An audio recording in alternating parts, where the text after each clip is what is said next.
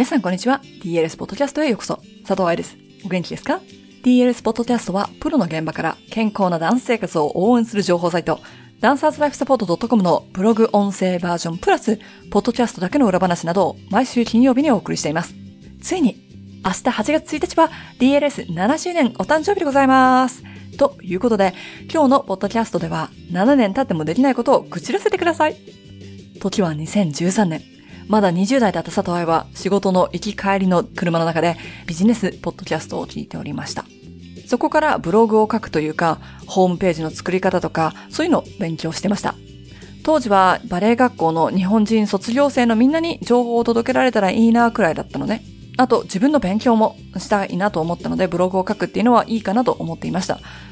バレエ学校では2007、8年くらいから働いていたからそっちはすでに慣れていたけれども、バレエ団での研修期間も終わり、そこで勧められてメルボルンのパフォーマーを専門に見るクリニックで働き始めたのも同じ時期だったんですよ。その時と比べたら、すんごく遠くまで歩いてきました。最初は年に一度の来日セミナー、しかもボディコンディショニングセミナーしかやっていなかったのが、今は年に3回、まあ4回の時もあったんだけど、今年はコロナで年に1回に戻ってしまいましたが、そういう特別な時期を抜かして、3、4ヶ月に一度は日本行きの飛行機に乗っていました。本も3冊書いてし、クララ連載も1年やったけど、まだ7年経ってもできていないことがたくさんあります。一番大きなことは、7年経っても有名になってないってところ。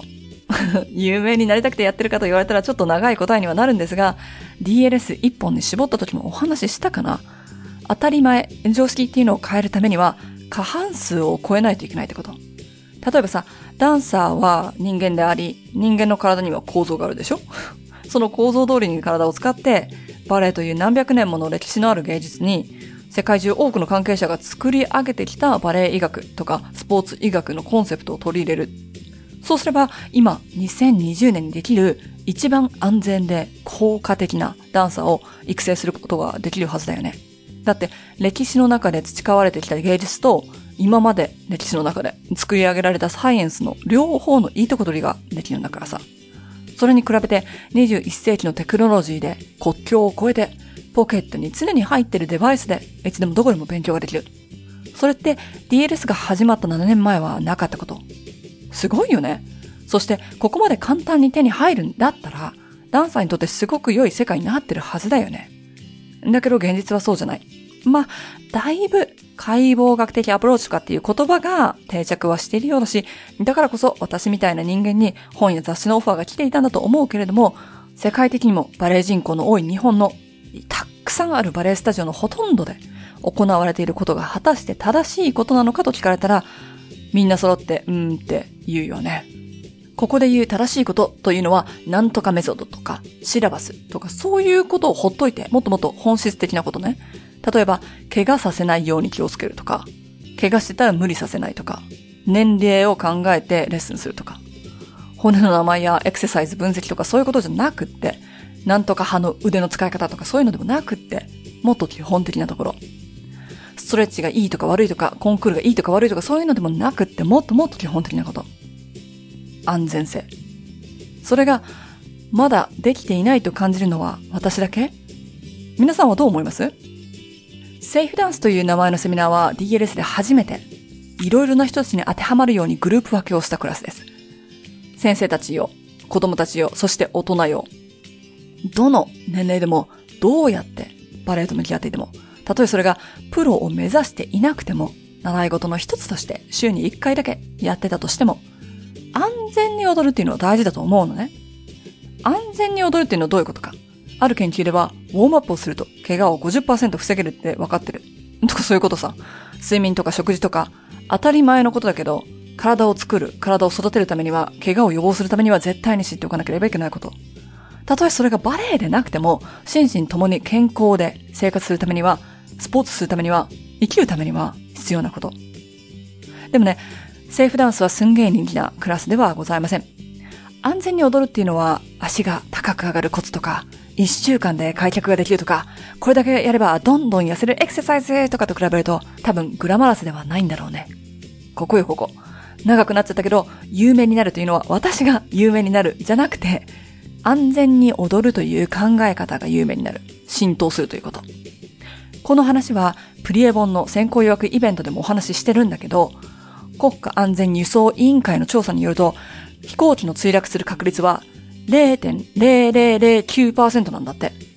だけど、毎回飛行機に乗ったら CA さんによるセーフティーデモンストレーションがあるよね。そして設備も定期的に確認されてる。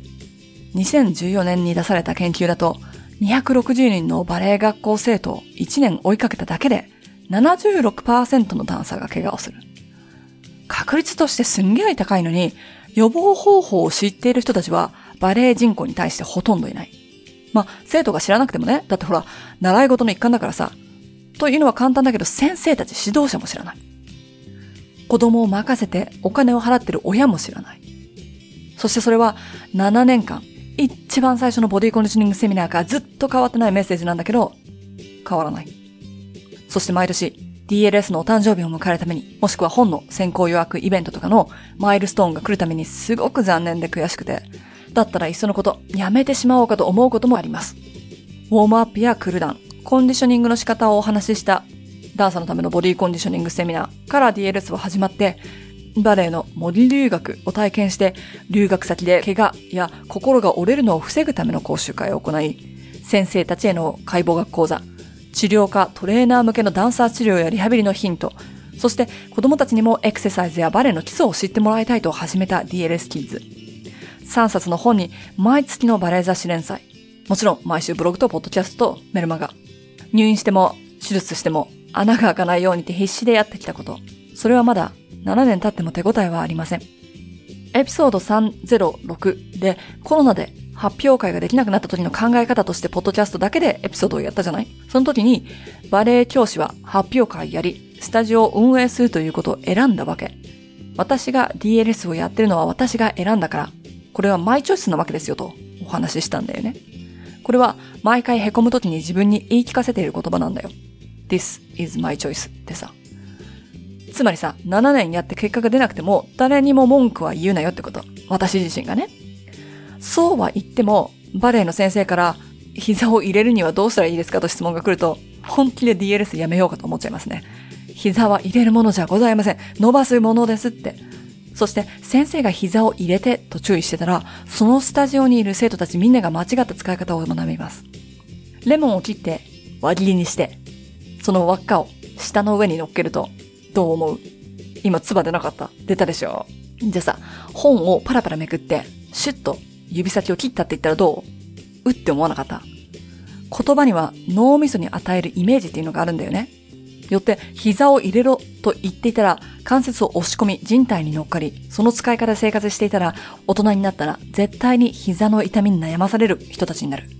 ただでさえ半月板の怪我とかっていうのは40超えたら痛みが出るって言われるんだから。別に膝を伸ばすエクササイズやストレッチを知らなくても、解剖学的に膝が伸びない子たちはどうなってるのかを知らなくてもいいんですよ。ただね、バレエを指導する人がバレエで必要な体の使い方を知らなかったらそれはまずいでしょ。こういう状況から、きっとグランプリエではかかとはどこまで上げますかみたいな質問が子供から来ちゃうわけよね。でも、平日の昼間にインスタ使ってる年齢だから、中学生以上ってわけで、ちびっこからのイノセントな質問でもないです。恐ろしいよ、本当に。桃栗3年、柿8年と日本語では言いますが、DLS は桃と栗にはなったようですけれども、まだ柿には慣れていないようです。最近の若い子たちはすぐに結果を欲しがるというのは簡単ですが私、佐藤愛も早く結果が欲しいのでございます。応援してくれている皆さんのためにも早く結果が出なきゃと焦っているのかもしれないし、これだけやってんだから分かってくれよと勝手に思っている自己満足野郎なのかもしれません。もしこれが生徒だったらどうするか。エクササイズを7年やっても結果が出ないよと言ってくる生徒だと想像してください。そしたら、やってるエクササイズが悪いか、効果が出てるのに自分では気がついていないだけかと話すと思います。そして、バレエ歴が15年だったら、その半分以下の7年頑張ったくらいで、今までの癖が取れると思うなよと言うとも思います。だとしたら、日本にバレエが到着し、良くも悪くも日本らしく育っていった中で、まだまだひよっこの DLS がすぐに結果を出せるなんて思うんじゃないよ。お前はバカかって。自分、佐藤愛に言われそうですね。つまり、今の佐藤愛が鬼の佐藤愛に罵倒されてる図です。世の中そんなに甘くないのよと言われることでしょう。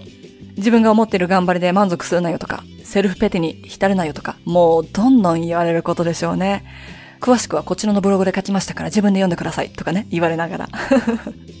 みんなよくそれで私についてきてくれるね。ということで、私も鬼の愛に罵倒されながら引き続き DLS の7周年目を進んでいきますので、皆さんもぜひついてきてください。